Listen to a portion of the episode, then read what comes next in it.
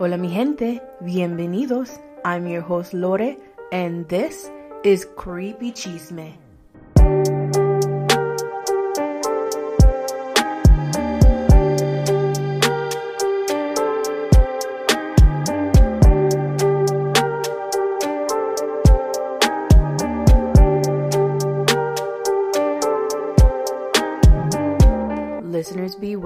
Some stories and info are not suitable for all, especially young children. Listen at your own risk. Hola mi gente, it's your girl Lore, and welcome back to another episode of Creepy Chisme.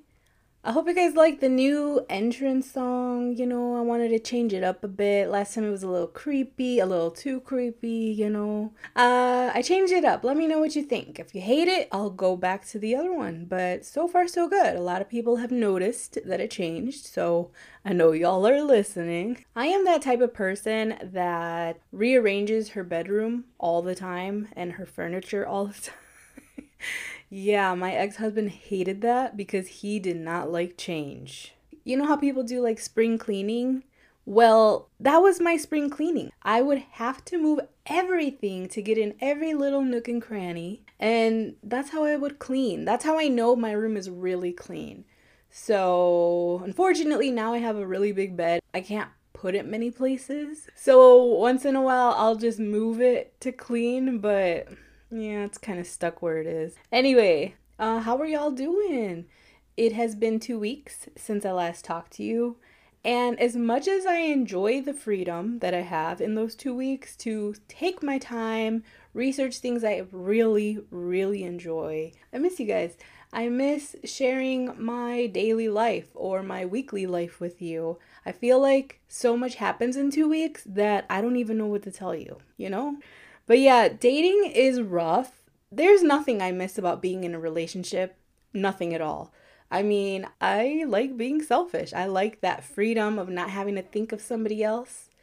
And you know, this is probably the reason why I don't want kids either. I'm too selfish. Oh well, what whatever. And the reason I brought up dating in the first place is because is because a lot of these true crime stories have to do with women, most of the time, going to meet a stranger and then they end up in a garbage can or a ditch. And I have spent many years, I told y'all I started getting really into true crime because my anatomy teacher would show us forensic files. Like I would sit there just like in awe. This is amazing. I want to be a forensic scientist. But then my teacher was like, "Look, let's be serious here. Like, you're not that smart. He really told me that. Between him and my counselor telling me I wasn't good enough for university, okay. Then they wonder why I'm so damaged today. But yeah, that's where I fell in love with true crime. And then after high school, uh, it was about 2013, 2014 when I really picked up just watching Forensic Files on TV unsolved mysteries, all that stuff. I love it. But it just amazes me at how dumb people are sometimes. And I'm not saying it's their fault, you know, I'm not saying it's their fault, but why are you gonna go meet a stranger? no, no, no, ladies, be careful, please be careful. Always share your location. That's something I've learned in the new dating world. Always share your, your location. Always tell someone where you're going, who you met. Don't do it secretly. So, anyway, I have a great story for you today. And I know I say this every single time, but y'all, y'all, I have been talking up this story to my two best friends so much because this story is so crazy and I'm so excited for y'all to hear it. It is a web of lies, which is why I've called this episode Web of Lies because there is nothing I hate more in this world than a fucking liar. Yes. And and not just I'm not talking about a white lie like, "Oh, Lorena, did you brush your teeth today?" yeah, and I didn't, you know? I'm talking like, "Oh, I don't even know cuz I I I don't even know because I can't stand when people lie. Especially when they're bad at it.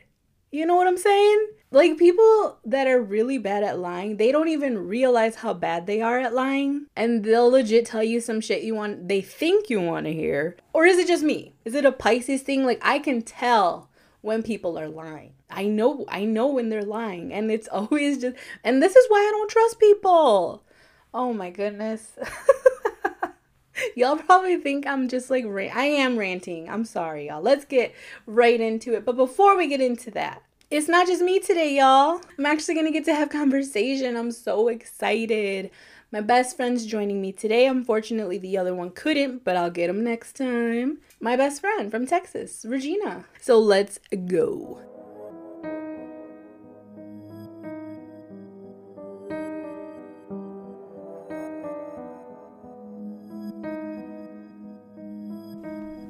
All right, so I have Regina here, all the way from Texas. Hello, Regina. Howdy. Howdy. no, I I want everyone to know that I'm from the Midwest and I live in Texas now. But so she hates the snow. I don't want anyone to think like the wrong impression of me, you know. but to be fair, you have picked up the Texan accent. No, don't say that. Yes, you have.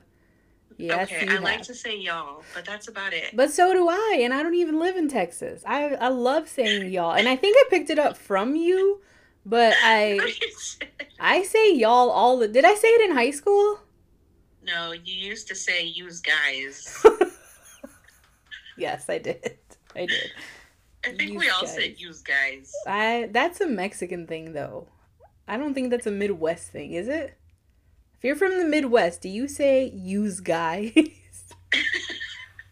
I just remember your mom saying it a lot. Yeah, and, and that's where I got it. From. It from. also sounds very like Goodfellas, like mob type of use guys. Oh, really? Oh my god. Forget about it. I don't know. Forget about it. So, my brother and I grew up in the same house, right? But sometimes I'll catch well, him. Yes. but sometimes I'll catch him saying like a real heavy Chicago accent, and I'm like, whoa, do I have that? Because he's got it really strong. Yeah, I can hear it sometimes with the O's and mm-hmm, the A's. Mm-hmm. So then I'm just like, wait, do I sound like that? I think you have, like, you sound Southern sometimes. I do. I yeah. I think in another life I definitely was Southern. Yeah, I believe it. Because it just comes out of me. My friends used to laugh when I would get drunk. I would become like a Southern belle. Like it's so weird. It's just in you. It's in your soul. It is, and and I don't. I really don't know where I picked up y'all, but I say it all the time, even at school. And I'm like, it's ooh, fun. I shouldn't say that. But it's a great word. I love it. It is. It is a great word. All right. I am so excited to share this story with you today because it's wild, which I already prepared you and told you this because it's so wild. It is so wild that I started, as I was researching it, I started making a web because I started getting confused with. but then, like, it got too confusing that I stopped making the web and I had to concentrate on what I was writing. So, hopefully, you can keep up and I'll try to take it as slow as I can so everyone can keep up. But you okay. really have to pay attention, guys, because there's a lot going on. I'm not kidding. But before we get into the story of this episode, I always do an update or talk about an article I found or something just interesting that caught my attention this week or last week since I'm doing bi weekly now. And I found one. It's from mirror.co.uk and it was an article written by Julia Banim and it is about, well, let me just read you the title. The title of this article, which is a really long title, it says, I'm a forensic psychologist and I'm amazed how many people are actually psychopaths. So, of course, it caught my attention because mm-hmm. who doesn't love a good psychopath? So, and not just that, like, I absolutely love psychology. I love studying it, I love learning about it. The human mind is a great thing. Agreed. Yes. That's why it was my major. I was gonna say I thought it was your major. Okay. Yeah. I might I might do that too. So I read this article that says that an unnamed individual recently took to Reddit's gotta love Reddit Um, they have a sec or they have a thing called Ask Me Anything forum. So this person stated that most recently they work with patients with severe mental illness. So these patients they work with, they've been committed to the state hospital on an account of the dangerousness of their offenses or to aim to bring them back into society. So they're like, you know, real psychopaths. Now, a mm-hmm. lot of people asked crazy questions, you know, there's some weird people out there. But um, most of the people wanted to know if people were born evil or if they become evil by nature slash society slash parenting slash life circumstances, right? And I think we've talked about this before on an, a previous episode about nature versus nurture. It's always a huge discussion piece. But in this specific article, the psychologist explains that they believe that both are true. So okay, I can see that. Yeah. So they went on to explain the difference, first of all, between a psychopath and a sociopath. If you don't know, do you know? Do you can you tell the difference? Uh, a psychopath and a sociopath. Uh, I feel like I used to know the difference. So by definition, a psychopath is someone um, born that can actually have a neurological issue that causes them not to be able to empathize with people. Mm-hmm. Whereas a sociopath is not necessarily born with the behavior, but more so they are a product of their environment. Okay. Now, sociopaths, I don't know if I've talked about this before, but honestly, sociopaths scare me more than psychopaths because sociopaths can still empathize and learn how to show emotions and they right. can build connections, but they are antisocial deep down inside. I feel like sociopaths also can mask who they really are sometimes. Yes. And they hide it better. Yes. And it could be years. You know, like somebody, I've read lots of stories, including probably one of my own, but like I married a sociopath, right? And they don't realize mm-hmm. until years later because they're really good at hiding it. But in the end, they're antisocial and they don't really care about your feelings. So I guess that's the difference yeah. between psychopath and sociopath. But here's where the doctor says that they believe that psychopaths can still be created by both. So, for instance, serial killers, right? They're not born to kill, but they become that because of their environment most of the time. Mm-hmm. So that's why most serial killers have come from traumatic pasts. If you look back into that, you'll notice that they had a pretty rough upbringing. Yeah, I I, I see like many serial killers. They always have some initial. It's like the, their villain origin story, right? Yes. So, and it I feel like a lot of them have like mommy issues, especially the male serial killers. Mommy issues, definitely. But mm-hmm. I've heard some that have had daddy issues. But you're right. Most of the time it is mommy issues. I hate genderizing this, but like the mother's always looked at to be the nurturer, right? So if right. you don't have your mom or your mom is not present or you don't have a mother figure, then you're missing that nurture part, right? Okay. I I can see that. I don't know. that's why this is such a great discussion piece because it does I, I agree with the psychologist though. It is both. It is both. Because yes you can be born and labeled a psychopath but she's or he or she is right. Like you don't like you don't just you're not just born and you're like oh i gotta kill.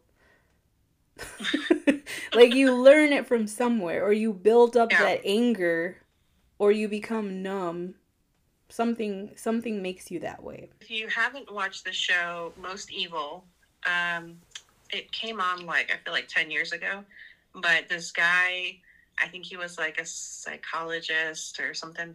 He would rank serial killers on who was the most evil, and I watched a lot of the episodes and like they all had like the same pattern like their father was either not present or abusive mother was abusive or not um, loving, and they like killed animals when they were little. Like they all had some type of pattern that led to them, you know, being a serial killer. Yes, I agree. I agree. The psychologist then goes on to say that psychopaths are all around us. They are professors, they are CEOs, they are doctors, they are successful people, and they still live pretty normal lives. So, this is the part of the article that I was just like, whoa. because the word psychopath is scary, right? It's scary. We we see it in movies and stories. Mm-hmm. The psychopath is the serial killer, right? But again, being a serial killer is a learned behavior. Just because you're a psychopath doesn't mean you can't live a normal life and be successful. Yeah. I think there's also like an aspect of control and power. Oh yes. When oh you yes. said that, like CEOs, surgeons, or Mhm. I th- yeah, people in like, uh, you know, high powered positions definitely have those tendencies. Yeah, so this is definitely one thing the psychologist does mention in the article that they they're just so shocked that all these medically diagnosed psychopaths are just living normal everyday life and nobody knows it, you know? Mm, scary. Yeah, it is scary. Um, the psychologist then goes on to say after meeting and working with so many, uh, they question in their minds every time they meet someone or interact with someone if they are interacting with a psychopath. I mean, if I went on a date with someone and they expressed that to me that they were a psychopath, I'd end it right there. Like, I wouldn't even try. Which is sad, right? Which is like most people exactly, which is no one's Gonna sad. take, no one's gonna take that positively. but sociopaths are just as scary. Um, I probably would end it too right there. But like, who's gonna say that? Who's gonna say, by the Yeah. way, I'm a diagnosed psychopath or I'm a diagnosed sociopath? I don't know. and and and there may be many people that just don't understand that they are. I wonder if there's like a a BuzzFeed quiz that'll tell me like, am I a psychopath? no, no. Yeah. But I agree. I think there are many people out there that don't know what they have because if you're crazy, not saying crazy in a bad way, but if you have some type of mental illness, sometimes Yeah, you or- can't figure it out. person, like a personality disorder. Exactly. Like narcissists don't know usually that they are narcissist. yes. I forgot about narcissists. Narcissists are Those usually are scary too. They, I, I know that's what I'm thinking. Because most of the time, women I hear stories about like abuse and stuff, their husbands are narcissists. So that's pretty scary too. So yeah, I do agree that although you can tell by your or although you can tell by their brain if they're a psychopath, it is true that the environment does create what we would call an evil psychopath. But I will say, you don't have to be a psychopath to be evil. There are just have- evil people in the world. I think a person can go through enough trauma to become numb to relationships and empathizing. So, I don't know. The mind is a strange thing. That's all I have to say. hmm Agreed. So yeah, I I definitely the for well the title of that article caught my attention, but I agree with this psychologist. I think it's both, and I've never said that before. I always lean towards nurture. Yeah, I usually do too. Yeah, but she But- but they're right. I keep saying she because I'm assuming it's a she, but they they never say because they're anonymous. But if you're interested in ever reading more, um, the name of the Reddit user is u slash hippocuda. Oh, Reddit. Love it. All right, are you ready for this story? Yeah, I'm ready. Woo! All right. Ready. so everybody loves a good plot twist, right? Mm-hmm. Obviously, my obsession with true crime is no secret.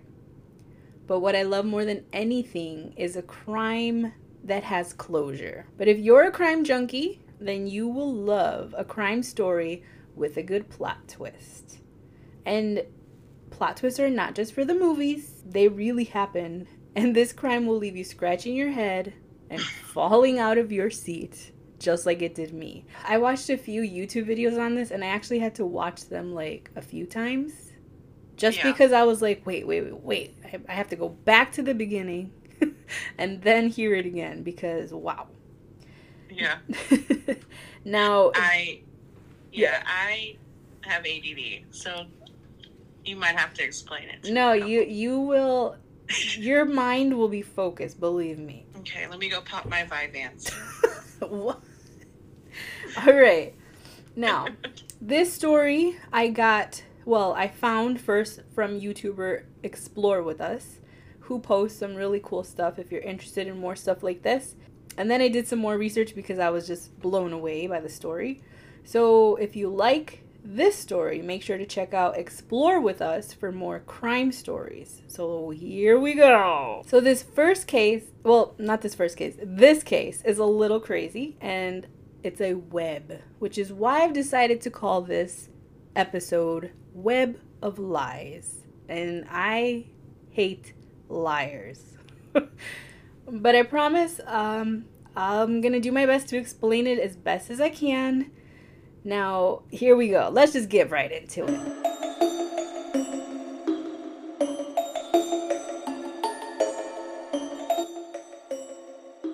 So we start with Sharon Marshall. Now, Sharon Marshall was a young and beautiful girl. She actually was a lieutenant colonel in the ROTC program and just very intelligent.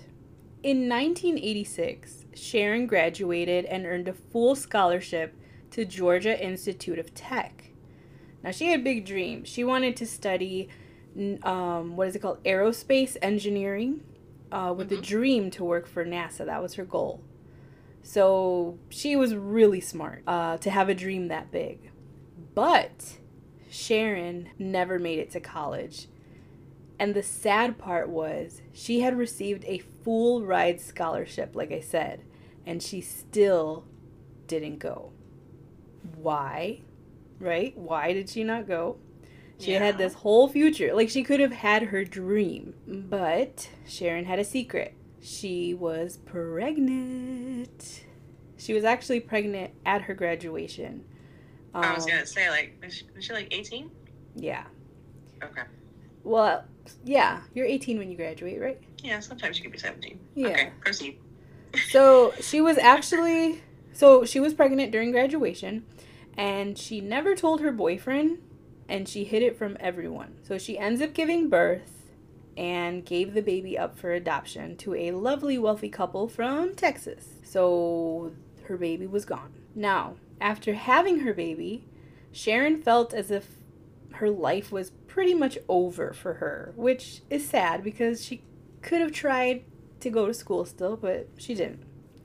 hmm So, giving up her baby, she was probably suffering from depression and just going through it. I mean, she lost her scholarship, she lost her baby, her dream career, Yeah. so it's a lot.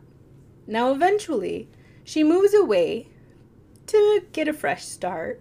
Um, she ends up moving to Florida with this man that pops up out of nowhere named Franklin Delano Floyd. Now, even though she's living with this mysterious man, she starts dating another guy.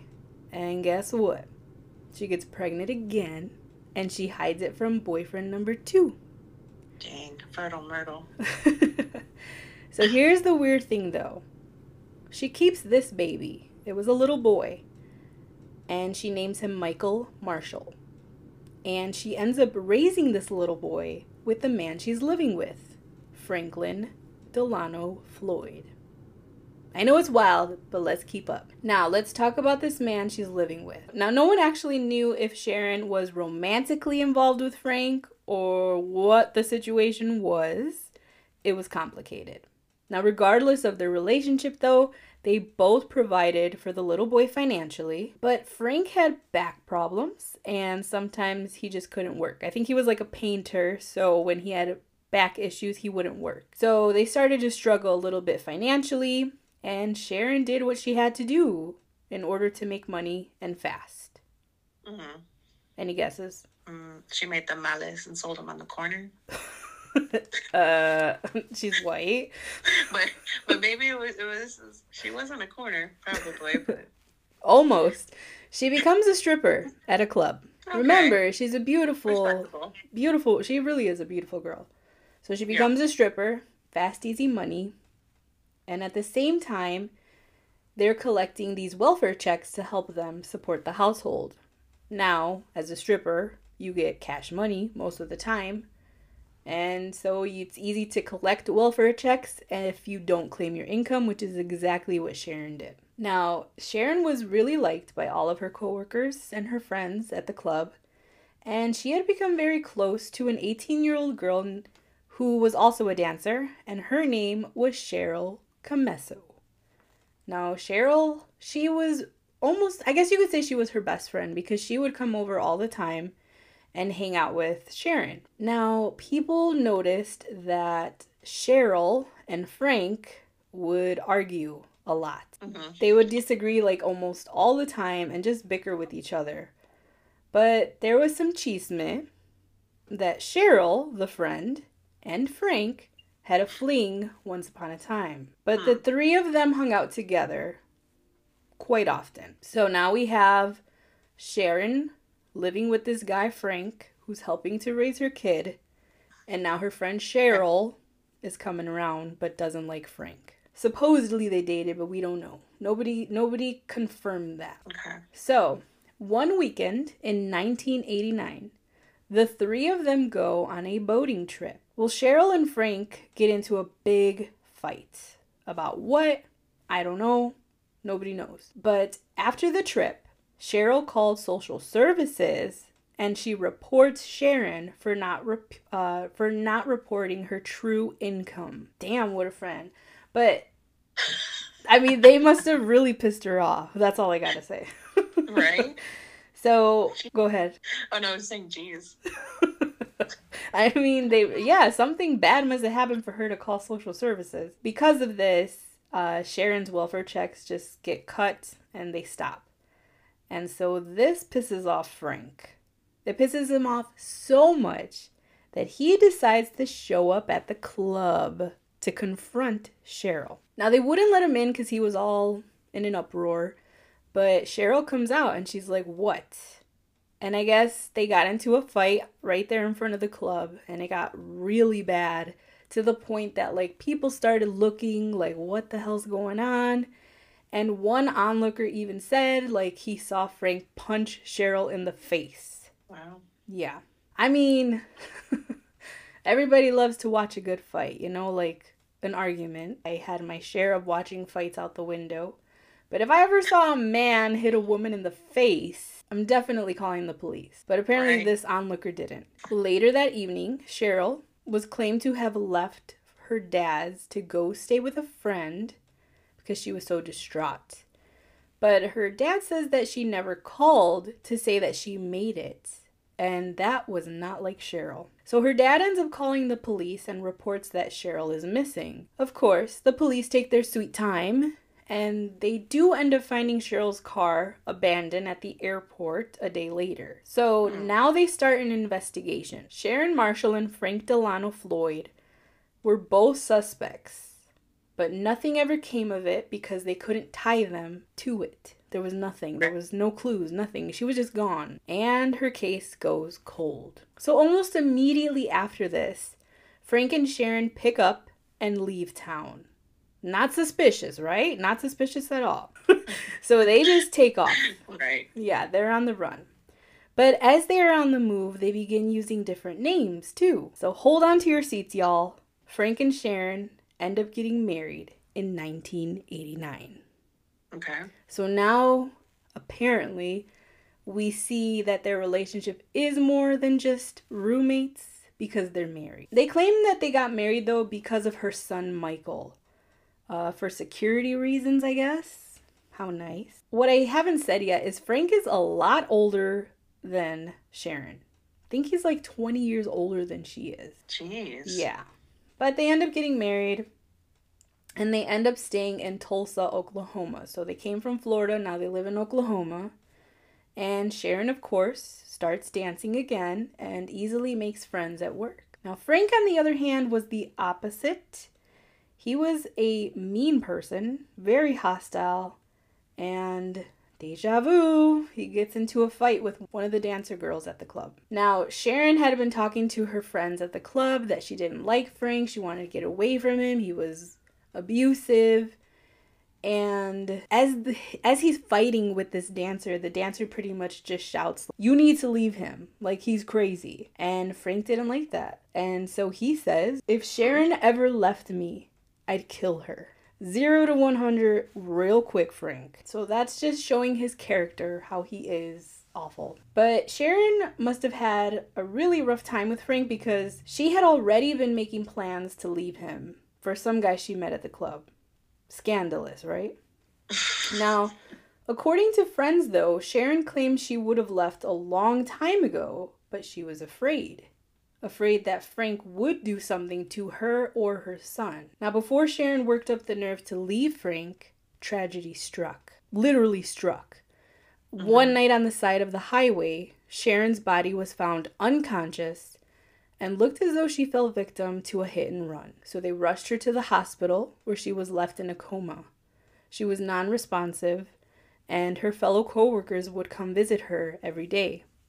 That is until Frank banished them from the hospital and no longer allowed Sharon to have visitors at all. Now, after five days, yes, yes, I'm telling you, girl, he's crazy. Now, after five days in the hospital, Sharon passes away from her injuries. When Frank is questioned about his whereabouts, he said that he was sleeping at home. Mm, I'm no police officer, but that's not a very strong alibi.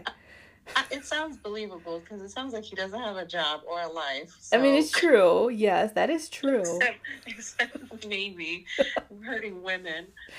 Yeah, I don't know. I, I don't know. But um, the banning visitors only made him look a lot more guilty. Now, the coworkers that were visiting Sharon every day before he banned them, they were pretty shocked to find out that shortly after they stopped visiting, she died because they said that when they were visiting her, she was actually getting better every day. She was moving, she mm-hmm. her injuries looked better. So they were really shocked to hear that she died. So here's the crazy thing when the doctor examined Sharon's body, he found marks on her body not adding up to being struck by a vehicle. So the doctor rules her death a homicide. What? and did they are they now looking at Frank? Are they Even though people assumed Frank was responsible, there was no proof that he could have done it. Remember, this is late 80s. There's not cameras everywhere. Right. Whereas if this were to happen now, yeah. So they couldn't find any reason to tie him to it. Crazy. you said no face, no case. Yeah. Now, what happened shortly after Sharon's death was that Frank called the insurance to collect the $80,000 policy he had recently purchased for Sharon. But remember, I said that Frank and Sharon used different identities. Well, Frank had used so many that he didn't even know which one he used to purchase the insurance policy. So, after many failed attempts, he finally gives his real name and his real social security number, and all the flags start flying. Franklin Delano Floyd was entangled in years worth of crime and lies that he committed. Let's go back to 1962. He was 19 years old and he was convicted of abducting and assaulting a four year old little girl. He was set to serve 10 to 20 years in prison for the crime, but he was able to escape a mental hospital he was being evaluated at. God damn, he's like Michael Myers. Didn't Michael Myers escape the mental hospital? He did. He did. And he stole a car. So yes, definitely like Michael Myers. Real life Michael Myers. Yes. Oh god. Oh, I gotta chill. He stole a car and he took off. And that's not all. The next day, after he escaped, he robbed a bank. But eventually, he was caught. Now, in 1972, he was released, but the idiot didn't wait. Because just a few days after his release, He tried to abduct a woman at a gas station. They did arrest him for this, but Frank was able to post bail. Ugh, this is one of them cases where like he's in and out of jail and they keep letting him out. Right. Really bugs me. I do hate that too. Yeah. Now, Frank decided to skip out on his court date, and so a federal warrant was put out for him. So he's in some big trouble now. So, this is when he decided to be a criminal on the run, and this also is when he starts using different aliases. Yeah, so he starts using all these different names, different social security numbers. So, let's backtrack to when he had to give his full real name to the insurance company to get the $80,000 insurance policy. They were on to him. So, the manhunt began, and of course, Frank did what he knew best, and that was to run. Now, eventually. Oh, I thought you were going to say change his name. he probably did, though. but eventually he was caught uh, in Georgia and imprisoned to serve out his sentence for trying to abduct the woman at the gas station. So, when word got out about his arrest, Sharon Marshall's friends were really excited and happy because they knew in their hearts that he was responsible for their friend's death. So they kind of felt like he was getting what he deserved. It's a wild mm-hmm. story. it's a crazy story. But we're not even close to being done yet. So remember Sharon Marshall? She had a son, right? She had a son. His name was Michael. Well, when she passed away, the boy was left with Frank. But when Frank went on the run, he handed the boy over to social services. He just dropped him off. Oh, God. So the boy was placed into foster care and put with a very loving family. But the little boy, who was about four, maybe five, he had no communication skills, and all he knew how to do was scream or moan to get what he wanted or to get attention. Now, I can't imagine the life that that poor little kid must have lived or the things he saw, but for him to not communicate verbally at age four or five is not normal unless there was like a cognitive delay, but they don't mention that. So it's pretty sad. Yeah, I would seen though. Yeah. Now, when Frank took the boy to social services, he claimed to have been his real father. And because of this, once Frank was in jail, he started asking to see his son. So his foster family had to take him for visits. But the family that was fostering the boy claimed that every time they would take him to see Frank, he would cry, he didn't want to be there, he would give them a lot of trouble. It got to the point where it was so bad that the little boy didn't even want to go at all. So clearly something was wrong here. So the foster family reported this and they ended up asking for a DNA uh, a DNA test from Frank. Of course, he was pissed, but he did it. All right. Here comes my Maury Povich voice. I'm ready. when it comes to 4 or 5-year-old Michael Marshall, Frank, you are not the father. Dun dun dun. Oh, no. But we assume that, right? Because remember, she claimed she was pregnant from her boyfriend, and then Frank took over. So I wasn't too surprised with that one. So, with that, that meant that the child no longer had to go visit him, and the foster family kept him from Frank. Good. Oh boy, we're still half we're halfway through, but we're not there yet. So this story is about to get even crazier. Mm, I'm ready. September 1994, Frank gets released from prison. Now, he only served four years for his crimes that he committed, which I feel is absolutely nothing, Yeah. but okay. I don't know, maybe he was a star prisoner. He got all his gold stars. I don't know. So he's out and he wastes no time. Just makes me so mad. Oh, God. He starts stalking the foster family housing little Michael. So the family was living in Oklahoma, and Mhm. Frank wanted Michael back. But he knew that wasn't going to happen because the DNA test proved that he wasn't the real father and had no rights over the child. So Frank devised a plan to get the boy. Oh boy, here we go.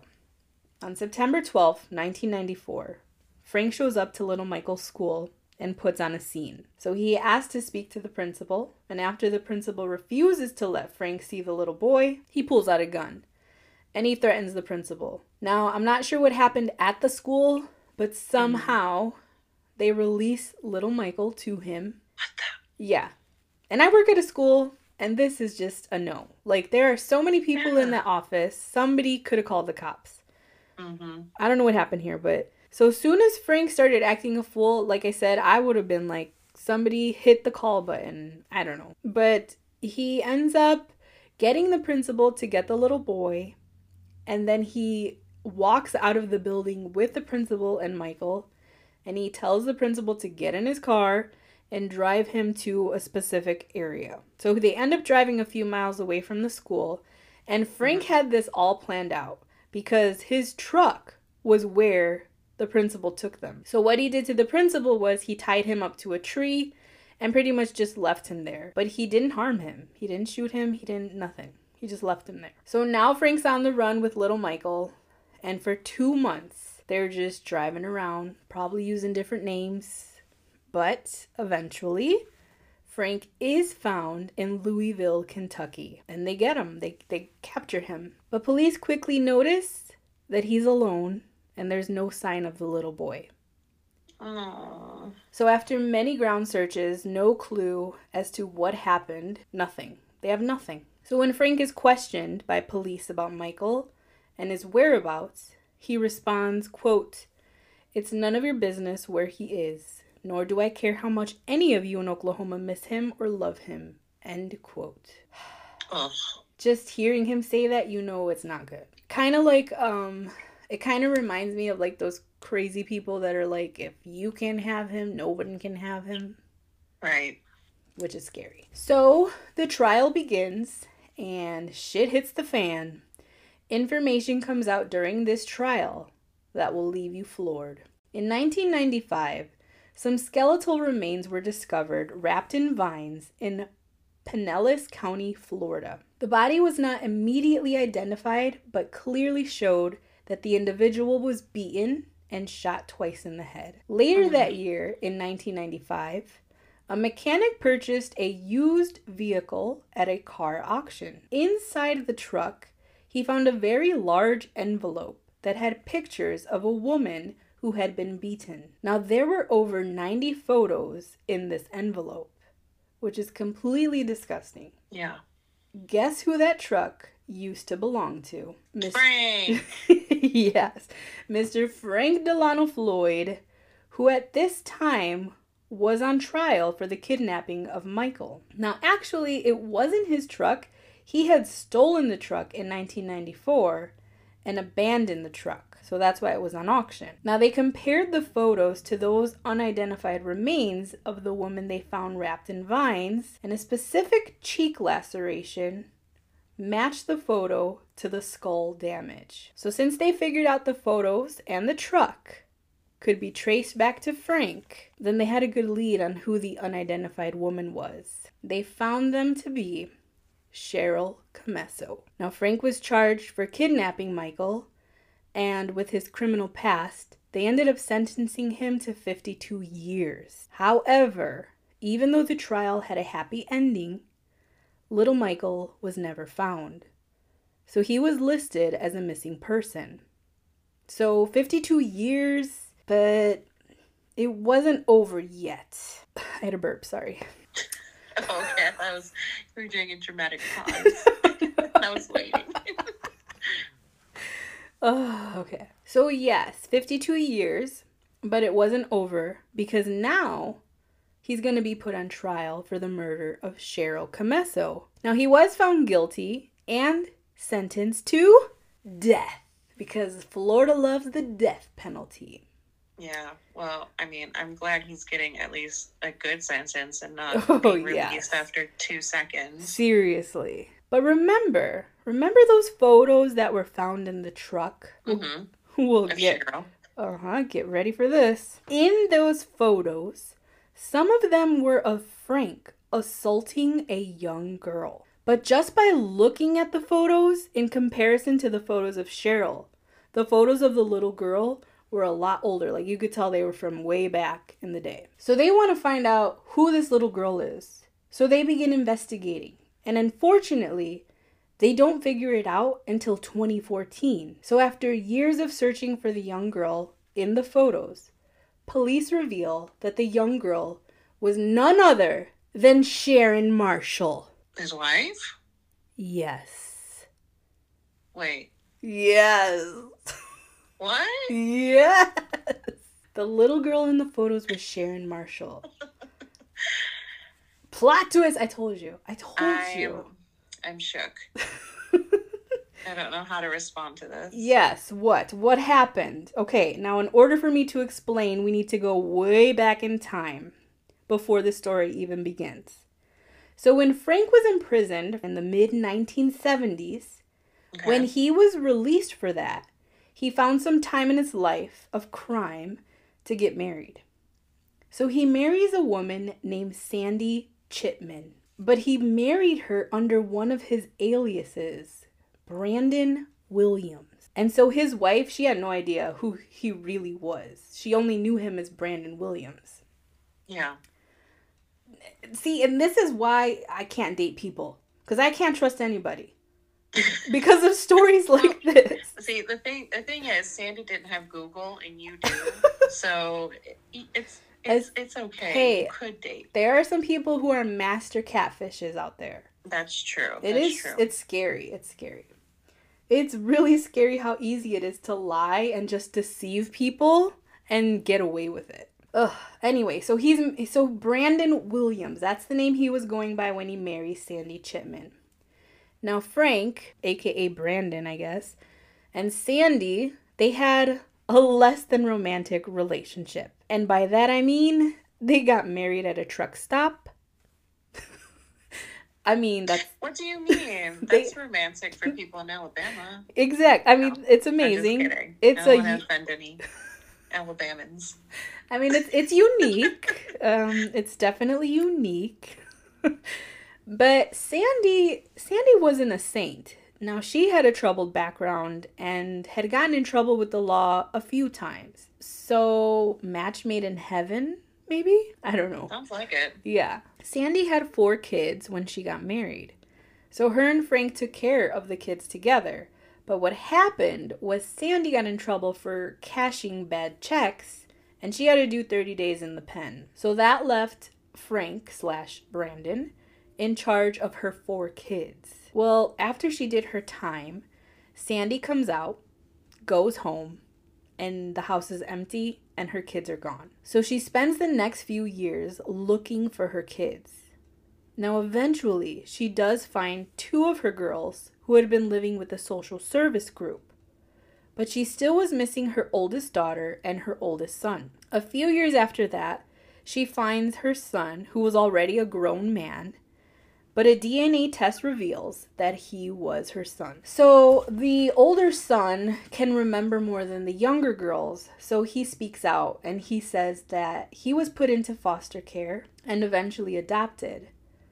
But what happened to the older sister? So Sandy's eldest daughter was named Suzanne Marie Sevakis.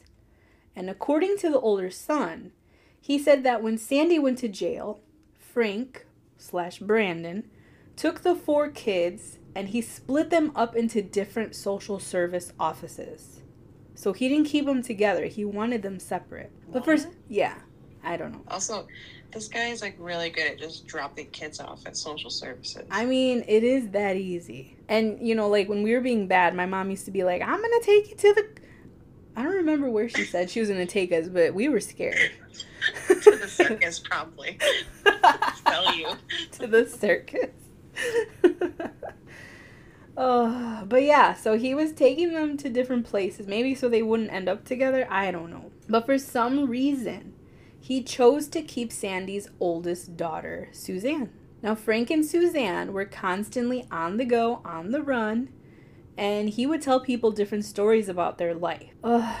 Liars just think that they're so smart. But the reality is, if you just keep lying, eventually you're to get caught up in your lies, which is what happened here. Right. Ugh. So, Frank and young Suzanne, they're moving along from place to place.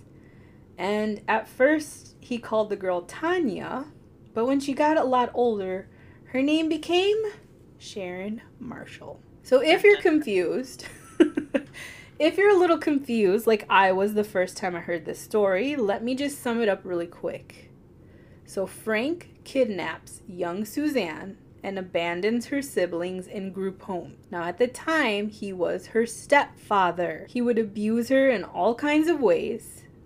Then he eventually marries her. Then, possibly, but more than likely, he murders her. But not just that. Then he took her baby, who is still missing at this time, when all this is found out. So that is what happened here. Now, later this same year in 2014, Frank admits to shooting and killing little Michael while they were both on the run. He claims he hid the body along the interstate, but nothing was ever found. Now, police conclude that Michael's body may have been eaten by wild pigs. Um, okay. Is there wild pigs running around Oklahoma? Yeah, well, they call them boars, but yeah. That's scary. It's, they, yeah, they're gross and they eat anything. Ugh. So, because Frank admits to this, police believe him. But honestly, I wouldn't be surprised if Michael was put into foster care under another name. Because it seemed like he was pretty good at doing that. Right. I don't know. That's crazy. But again, that would be hard to determine. At this point, if he was born in 86, he'd be like what in his late 30s? N- not late 30s. Mid Girl, we were born in 88. Like, we're not in our late 30s. I'm 22. What are you talking about? I'm 22. You know me. I have to look it up as we're oh going along. god, I knew you were So- going to do that. See, every time I I tell I didn't want to tell Regina anything about this story because I knew she was going to look it up. Well, okay, but my question is Yes. are you going to talk about his early life?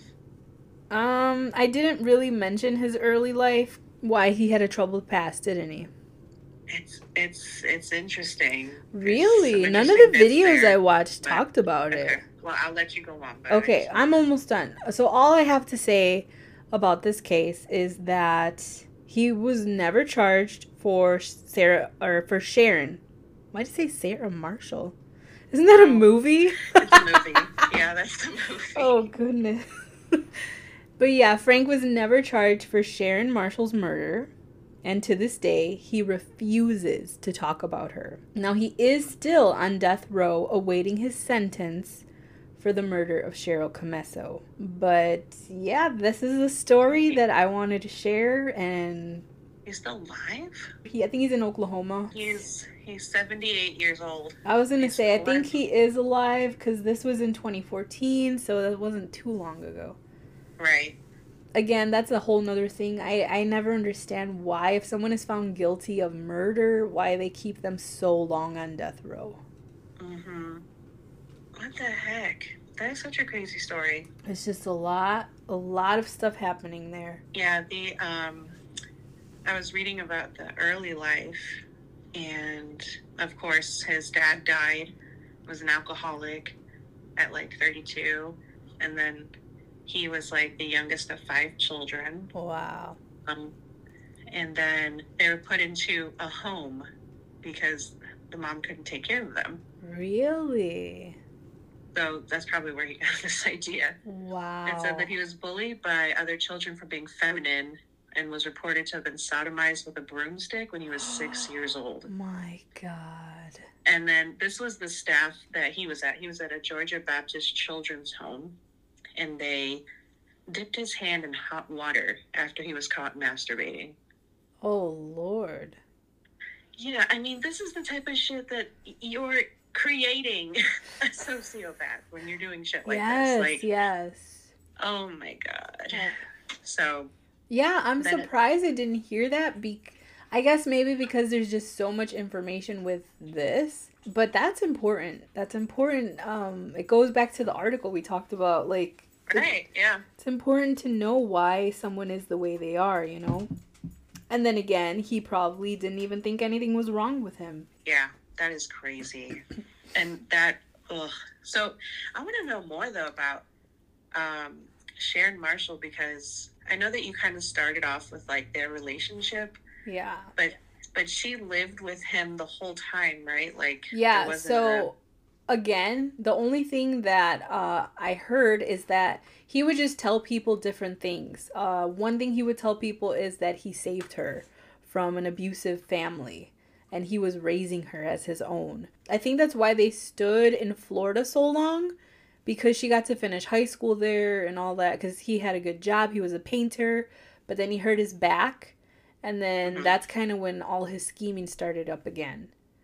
And I don't know. I I kind of think that maybe he pressured her too to like not go to college and just start working, making money. Being a stripper. Ugh, her life could have been so different. That is a crazy one, man. So yes, I hope you guys enjoyed that story uh, as much as I did. It's wild. It's a wild ride, and like Regina said, it seems like there's still more. Like we didn't talk about his past, and yeah, I'd like to hear from people that lived around them. Like, what did they think of this man living with this young girl? And not just that, when they moved to Oklahoma, like what did people think of this older man and this young girl raising a boy together, you know? There's a picture of him with Sharon as a little girl sitting on his lap. It's freaking creepy. Yes, I know what picture you're talking about. I might post that on my Instagram. Yeah, but, that's a good one to post. Yes. Before we leave today, I have a listener recommendation, not necessarily a listener story. I did the research, but uh, thanks to listener Jay Diaz, I was reminded about a crazy story that even 10 years ago still haunts Chicago. And I actually asked you if you remembered it. I asked my friend Joe if he remembered it, and you guys said no. But I remember this. It was on the news because it was so crazy. So, this uh, Jay Diaz reminded me of the story of a uh, town, well, a suburb of Chicago that had a cemetery and what happened was somebody tipped investigators. This was in 2009, by the way. This was in July of 2009. Maybe because you weren't here. You you were in college already, right? Yeah, that, yeah, that's true. Maybe, and I think Joe. No, he was around. Maybe he was. I don't know. But maybe that's why you guys don't remember.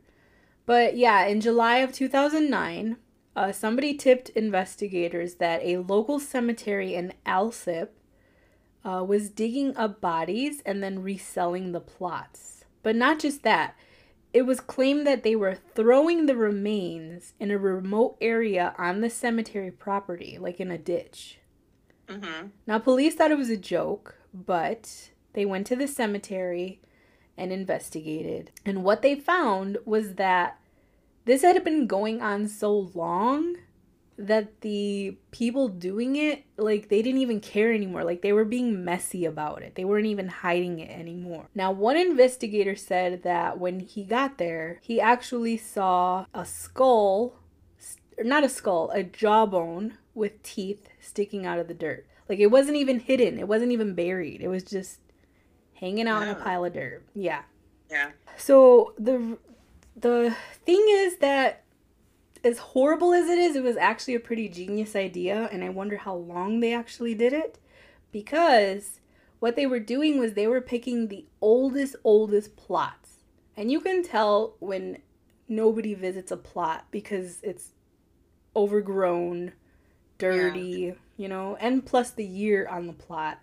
So they were picking like they were everyone's died who's gonna visit it exactly know? yes. Those were the ones they were digging them out and just throwing the remains into that ditch. Now this cemetery is well known because this cemetery was the resting place of civil rights icon emmett till. So there were some very important people in the cemetery. Uh, so did they prove that emmett till was dug up? Yes and i'll explain in a little bit how they knew that Yes. Now, Sergeant Jason Moran, who led this investigation, well that he's the one who found the skeletal remains sticking out of the dirt. And he talked to employees and people who lived around the area, and that's when he realized that this was actually happening. And he didn't even know how many times it had been done. So, because some of the grave sites were so old, the records for those grave sites they too were very, very old. So old that they had like molded and decayed to the point where you couldn't even read what was on the pages or any of the information. So, what happened was they could only go as far back as five years to make a charge against the cemetery. Wow. So they only go back five years. Now, during the investigation, they discovered that a lot of bones were smashed, pulverized, but over 15,000 bones were eventually recorded with a minimum of victims set at 29. But this is just what they could fact check from only a few years prior. So a lot more victims had not been found. Now, hundreds of graves had been desecrated, as well as theft and making money was involved. So this was a huge crime. Now, one defendant said that he estimated that anywhere between 300 to 400 graves had been affected. And among the damage, the deteriorating casket of Emmett Till was found under a tarp behind a garage. So that just shows like how mm. disrespectful they were in handling these remains. Now the Till family they were pissed as they should have been. And, Right. and so since this incident, the Till family were given that casket that was deteriorating, but it was restored and now rests at the Smithsonian. The cemetery manager Carolyn Towns, she received a 12-year prison sentence for her role, and backhoe operator Maurice Daly was given 3 years probation, and the foreman Keith Nicks, he drew a 6-year prison term along with his brother Terrence Nicks, who received 3 years. But I think later on they took back Terrence Nicks, the brother, they took back his sentence because they said there wasn't enough evidence to prove that he did whatever.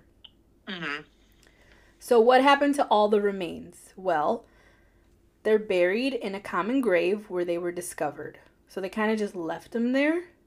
But they did give them a proper ceremony with a service. Uh, they even had like a priest come out and do a whole little ceremony. Unfortunately, Emmett Till's remains are also in the mix. So, like, Yeah. all his family has is that casket that has been restored but at least uh, one of his family members said that at least they have a place they can go to and remember him. So so thank That's you good. jay diaz for reminding me of that story. I forget about that. And sometimes i think i take for granted living around chicago because a lot of shit happens around chicago and i should look more into that because there's a lot of stories to tell. Yeah, But like it, it's interesting because you know cemeteries are only so big, and I mean, are you going to keep a grave that's like a hundred years old? I mean, I was I'm not gonna lie, when I was reading all this stuff, I thought about it.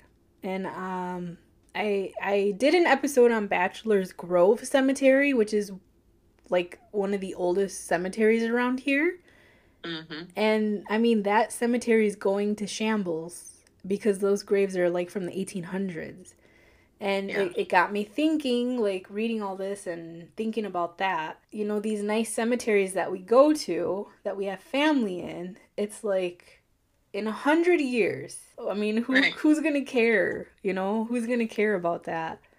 yeah, I saw a TikTok video. I think it was New Orleans where there was it was a mausoleum, and it was all torn apart, and all of the um, people that were there were from like the 1920s, 1900s, and it was just all torn up. Like people were pulling out the caskets. Um, I think it had suffered some water damage, so Wow. it's like, yeah, like if no one's gonna take care of it, like it's you know, You know what they do in Mexico? Because the cemeteries in Mexico remind me of kind of the way they do it in New Orleans. Um, they have like those graves that sit above the ground sometimes, mhm. but it, they just have similar style of the way they bury. But in Mexico, you buy a plot, right? And then when your family is dying, as the years go on, they just throw them in there. And I believe my dad said you can have up to five people in a plot. So your bones are just mixed up with like whoever. It's weird. It's weird. But I don't, I don't, that's, I'm not, I'm not going to say it. Never mind. what? What? Say it. I was going to say, you can fit all these Mexicans in a car. You might as well fit oh, them Oh all in one no! car. Maybe that's why we like to squeeze everywhere. I don't know. I just thought that was so weird, but what I found even more weird is like, and I don't know if it has to do with like finances, because you know, the people in Mexico, they don't make that great of a living. Hmm because I found it weird that so for instance my grandpa's grave right um my grandma is very old um and she says like I don't have much longer and I yell at her like oh stop like please stop I remember funny story not really funny but funny to me um I remember the last time I went to Mexico she was like do you like those chairs? It was like her kitchen chairs. I'm like, yeah. And she was like, do you want them when I die? And I'm like, what? No, no, you're not gonna die. And she was like, yes, I am. Like, I think old people just love talking about their death. well, my grandma, ever since my grandpa passed, I think she's just like, she's ready. She's ready to go. Yeah, that was my husband's uh, grandma. Yeah. And that's He said why. the she- earliest memory is of her talking about going to meet Jesus. and that's yeah, it's all she wants to talk about. It's she's just like, oh, who wants? Who am I gonna give this to? Or she's worried about like her land or her house, and it's just like, oh my gosh. But yeah, I just. But what I was saying is my grandpa's plot, because my grandma is getting old. It already has five family members. So I told my dad, like, when my grandma passes, are they gonna put her in there, or do we have to get a new plot? And he was like, Well, whoever dies next is gonna go in there. And I'm like, What? Have they thought about cremation to maybe save some space? That's what it's gonna come down to. Honestly, I I told my family from since I could speak that I want to be cremated. And that has to do with me being claustrophobic. Like just so no I don't know what happens when we die, right? But I don't want my body to be stuck in a box. Just because it gives me anxiety just thinking about it. yeah. And what happens if somebody brings us back to life, right? I'm gonna be stuck in a box. I want to be donated to science. Ooh. I had anatomy class and I learned from a real cadaver. Me too. so I want someone to look at my body and be like, wow, this bitch was fucked up. She had like one kidney. like, No, No. I don't want people to look at my body. But I mean, I, don't, I, I mean, you're going to be dead. Like, but I am an organ donor. I am an organ donor. but who knows? Like maybe when we're dead we could still see like what's going on and it's like I'm going to get hurt because somebody's making fun of my toes. You know? So, I don't know. I, I remember that they kept a white cloth over their face so we couldn't see it, but I really wanted to see it. and then I remember the smell of the what is it called? Yep. Formaldehyde The- smell. The phenol or. Yeah, that. Yeah. It was like a you know like a college room or a an auditorium, so like we were all sitting up, but he was like, "Come down and touch the body." So we all like took a turn, like walking and like looking inside of it and then we had to go wash our hands behind the the seats. And like i remember i was talking to somebody and i'm washing my hands and i'm laughing and then i realized that the whole back of the wall was filled with bodies under sheets. And then i panicked i panicked and i was like ah! i had to get out of there Yeah, I I spent many hours with the I don't know, we'll call him Frank. With Frank. Frank the cadaver.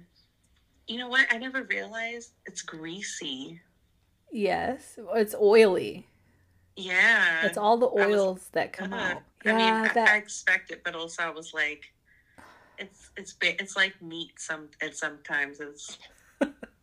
We're I was just a gonna say, sack. I I'm gonna be so oily because I'm already oily. I can't imagine the oils that are gonna come out of me.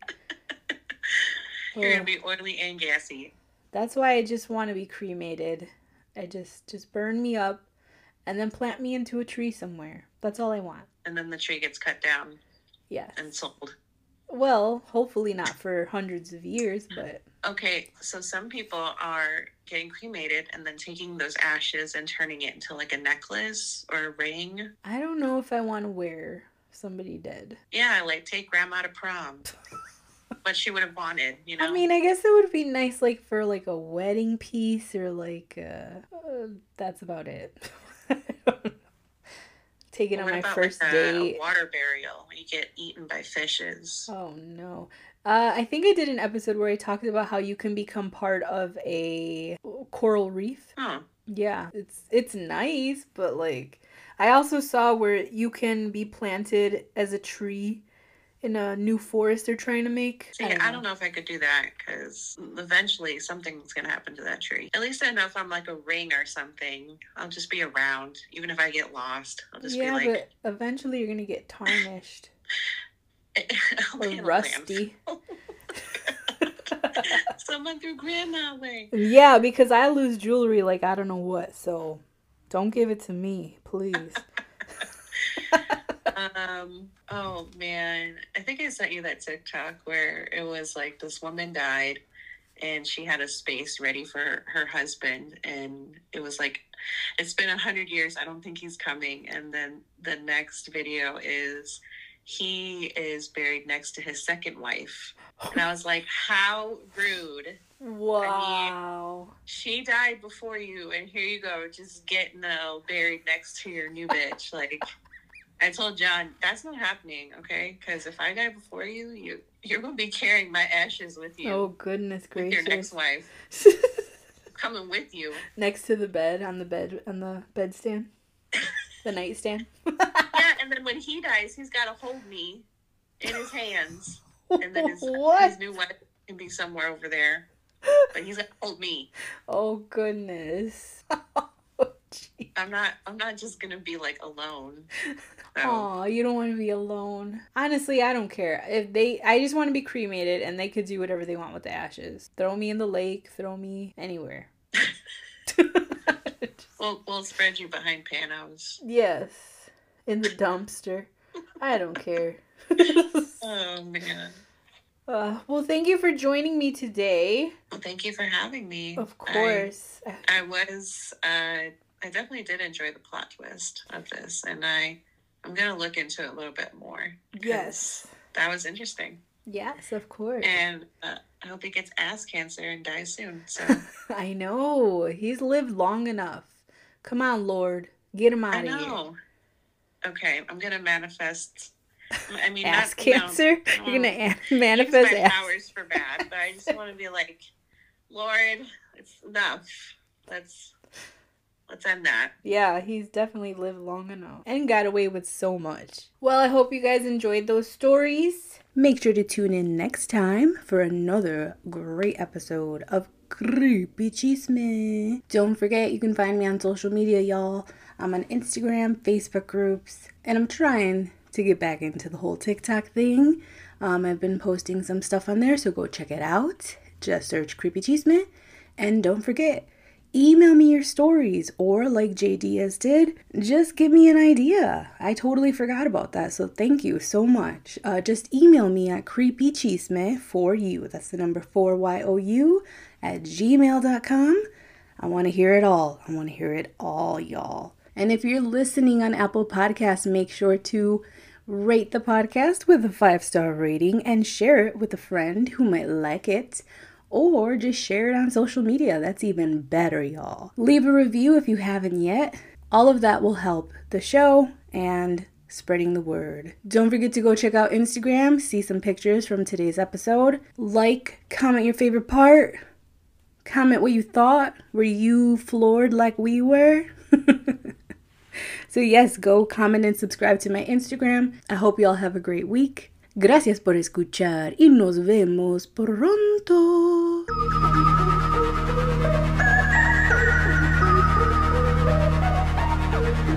Creepy Chisme is created for entertainment purposes only. Thanks for listening, and don't forget, stay creepy and spread the chisme. Adios, mi gente.